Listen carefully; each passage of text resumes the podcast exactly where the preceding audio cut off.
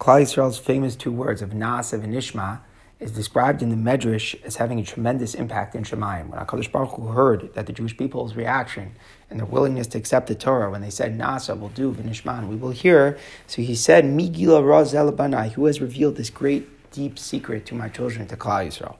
And the question is, what exactly is the meaning of the secret, of the Raz, the depth of the statement of Naaseh v'nishma? There's a beautiful insight from Rav where Rav Kook writes as follows. He explains that there are different types of studying that a person does in life. There are times when a person is trying to introduce himself to a new foreign field that he's not comfortable with it. He doesn't yet know. So if a person is trying to learn it in that way then the learning is what brings the person to the experience of being able to do something.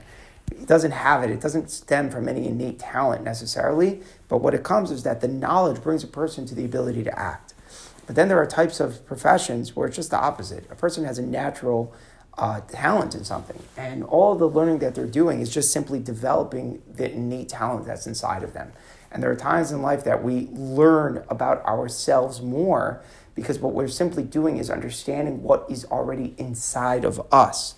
And there are other times in life when it's not that way. It's not that we have an innate talent or something. It's just simply we have to learn about things that are beyond us. And when we learn about things that are beyond us, then we then develop the connection through learning about them. And the question is, which one is Torah?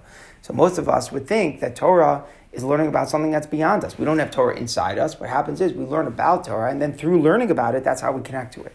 But the reality is that it's the opposite. And HaKadosh Baruch Hu put inside of us a natural connection to Torah.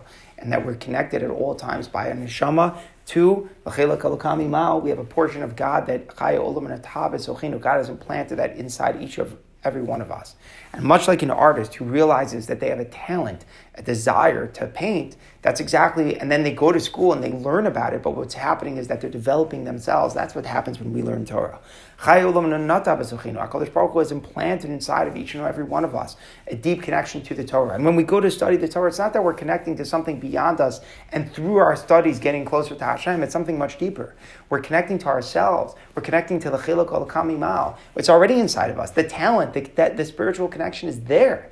And learning is development of the self. It's developing of a deep, deeper innate talents that are inside of us and understanding who we are on a, on a, on a more complex and sophisticated way.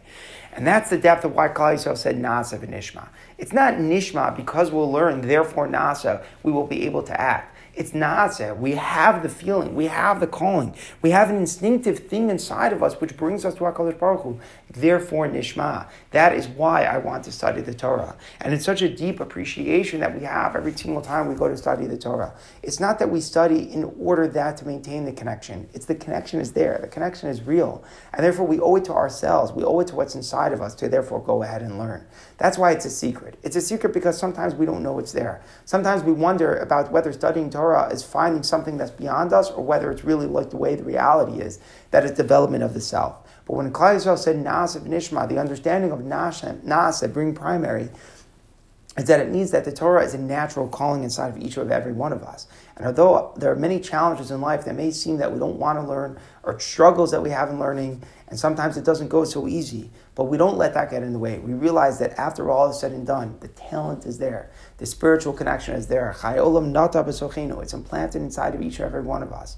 And when we go to learn, we're simply developing ourselves a natural talent of getting closer to HaKadosh Baruch Hu.